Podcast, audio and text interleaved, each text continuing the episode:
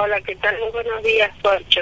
Bien, la verdad que mm, hace unos días había recibido yo información de que se iba a producir eh, esta asamblea que y me decían como arengando eh, autoconvocados de vuelta, vamos eh, autoconvocados, no a, al maltrato, no a la persecución eh, y decía Barbie de verdad yo se lo leo como, como me lo mandaban. Y yo le decía, no le digan. Y yo le dije así, entonces un oyente me dijo, Corcho, no le diga así. La gente de autoconvocado también me dijo, Corcho, no diga Barbie. Diga ministra o ministro de eh, salud. ¿Se acuerda, Carla, que me dijeron? Sí, sí. Y se enojaron conmigo. Pero si así le dicen todo la Barbie. Pero bueno, no vamos a entrar en ese detalle. Doctora Adriana Bueno, ¿se llevó a cabo, se está llevando a cabo esa asamblea?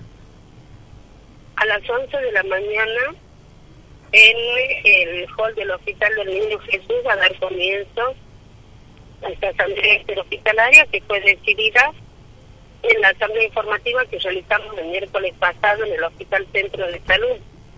Ustedes saben que los temas son eh, diversos. Y como lamentablemente no estamos teniendo ninguna respuesta, no en esta última semana, sino los nueve meses de gestión de la ministra, es que desafortunadamente, bueno, nos vamos a asumir para consensuar las medidas de protesta y de fuerza eh, para tratar de revertir esto, ¿no? Esperemos que sean necesarias. Siempre vemos como un salto hacia atrás el hecho de volver a las medidas de fuerza que hace cinco años, ¿no es cierto?, habíamos dejado y habíamos entendido que el diálogo era lo mejor. Claro, porque la situación es que eh, cuando el diálogo se da, eh, es importante porque eh, seguramente se llega a un acuerdo más allá de las posiciones que puedan llegar a tener y, el trabajador está en el medio, ¿no, Adriana? Así es, nosotros entendemos de que con arrogancia, con soberbia, no se llega a un puerto. Nosotros para dialogar necesitan dos partes. La nuestra está está para el momento que, se decida, estamos dispuestos. Pero bueno, pero la otra parte eh, no quiere, está empecinada, cree que sola o que ignorando a los representantes de los trabajadores de un sector, de los trabajadores que digamos van a seguir haciendo todas estas cosas arbitrarias, están haciendo, destinando a gente que no tiene ni historia ni trayectoria en cargos jerárquicos, poniendo a quienes no son idóneos en cargos jerárquicos porque los unen lazos familiares, lazos, este, digamos, afinidades gremiales, partidarias, están, están haciendo mal las cosas. Están haciendo mal las cosas porque han sido capaces de asegurarnos nuestra integridad física. Y no lo digo solamente por el triste episodio de ayer, donde una colega, una médica clínica, ha tenido insultos adentro del consultorio, que le rompan el sello, que la pasen, que la rasguñen, y porque pudo escapar del consultorio, esquivó un puntazo, porque estaban con esos elementos, digamos, a la consulta, porque una persona eh, exigía, ¿no es cierto?, un tranquilizante que tiene que ser dado por la persona idónea y bueno, ante la negativa se reacciona de esa forma. Y no es eso lo peor. Lo peor es lo que pasó después, que se fue como Juan por su casa, que nadie le hizo nada y que no pasa nada. Vos podés concebir que una persona haga tamaño desastre, la excepción, y después no pasa nada. Entonces, desafortunadamente, eh, son muchas las cosas que nos están llevando a que tengamos esta, esta asamblea el día de hoy, ¿no? Después de esta, ¿usted cree que después de esta asamblea eh, habrá algún tipo de medida de acción directa, doctora? ¿Habrá algún, bien? ¿Una medida de acción directa irán a un paro o, o van a esperar la resolución de la asamblea? Nosotros vamos a escuchar los mandatos de las asambleas de base y en base a eso, como siempre, se van a consensuar eh, las medidas que se van a tomar. Eh, y lo digo, te digo la verdad, porque nos parece increíble que tenemos que volver a la fuerza para poder ser escuchados. Eh, esto es algo, no sé, no, no, no hay gente que mira, digamos, las consecuencias de las cosas que está haciendo, ¿no? Sino que todo en base a la imposición, al el clima laboral donde vaya es horrendo.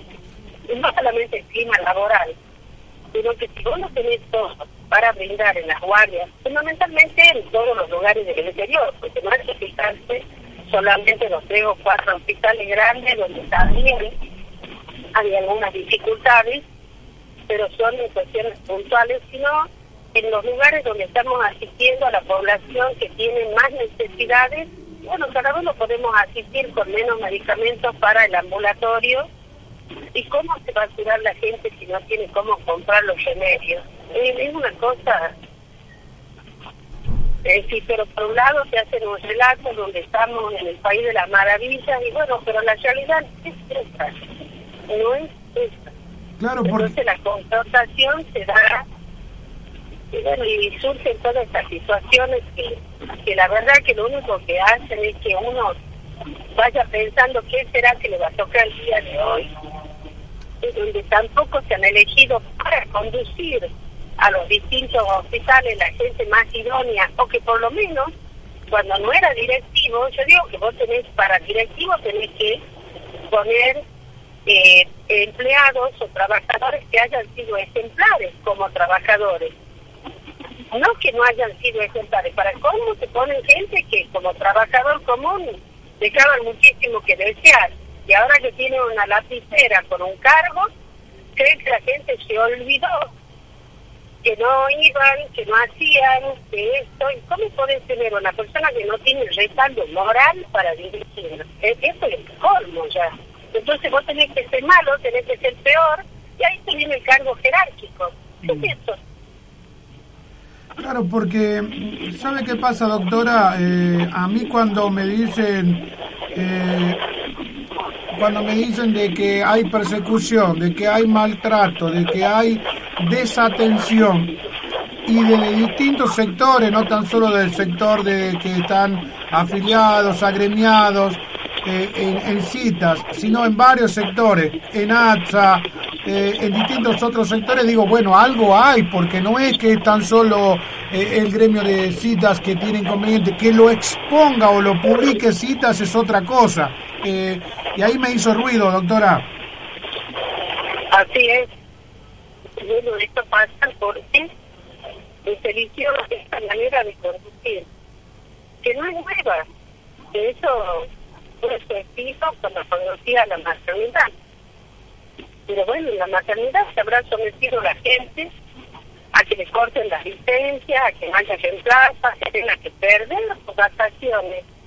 ¿En qué cabeza cabe que vos tenés que seguir trabajando, no podés descansar lo que la ley te marca, porque no te dejan. Entonces, cuando no a ninguna situación fortuita si vos me dijeras que ocurre una epidemia y demás, eso sí que nos lo pidan, nadie se va de vacaciones. Ya, ya pasó. Nosotros, eh, ante esos eventos, eh, lo que menos estamos pensando es en, nuestro bienestar. Pero cuando en forma inmotivada y sencillamente porque no se pagan, tampoco se ha sabido gestionar qué se hace porque no se consigue el reemplazo porque el que reemplaza todo el dinero se lo lleva el impuesto a las ganancias. Entonces, donde no se han gestionado los niveles que corresponde de que salud no tener la misma vara resto, más bien quiera hacer guardia, porque la guardia no va a ser cobrada. Entonces, vos imaginás que si vos no llevas tu problema a los estrados donde corresponde, entonces estamos acá con una gestión absolutamente ineficiente, con muchas palabras, con mucha cosa rimbombante, pero en los hechos estamos peor que antes, peor que antes. Bueno, doctora, eh, no es bueno el panorama en ese aspecto y hablaban de que va a haber reuniones la semana que viene, durante esta semana también de distintos estamentos gremiales que componen a la, a la planta estatal. Eh, ustedes también quieren ya recompensar, reconvenir salarios, reconvenir estas paritarias que están demoradas. Por supuesto, nosotros quisiéramos que se nos adelante el pago, no es cierto que es el mes de septiembre y por supuesto que el acuerdo nuestro uno de los más altos del país, la inflación se lo comió. Estamos seguramente 15 o 20% con las pérdidas, con la inflación, ¿no es cierto?, de nuestros salarios. Entonces, sí, nosotros también queremos que haya una reapertura de paritaria. Bueno, doctora, le agradezco el tiempo que me ha dispensado en esta mañana y le mando un fuerte abrazo. Muchas gracias. Ahí está la doctora Adriana Agüero, secretaria general del CITAS, hablando con nosotros.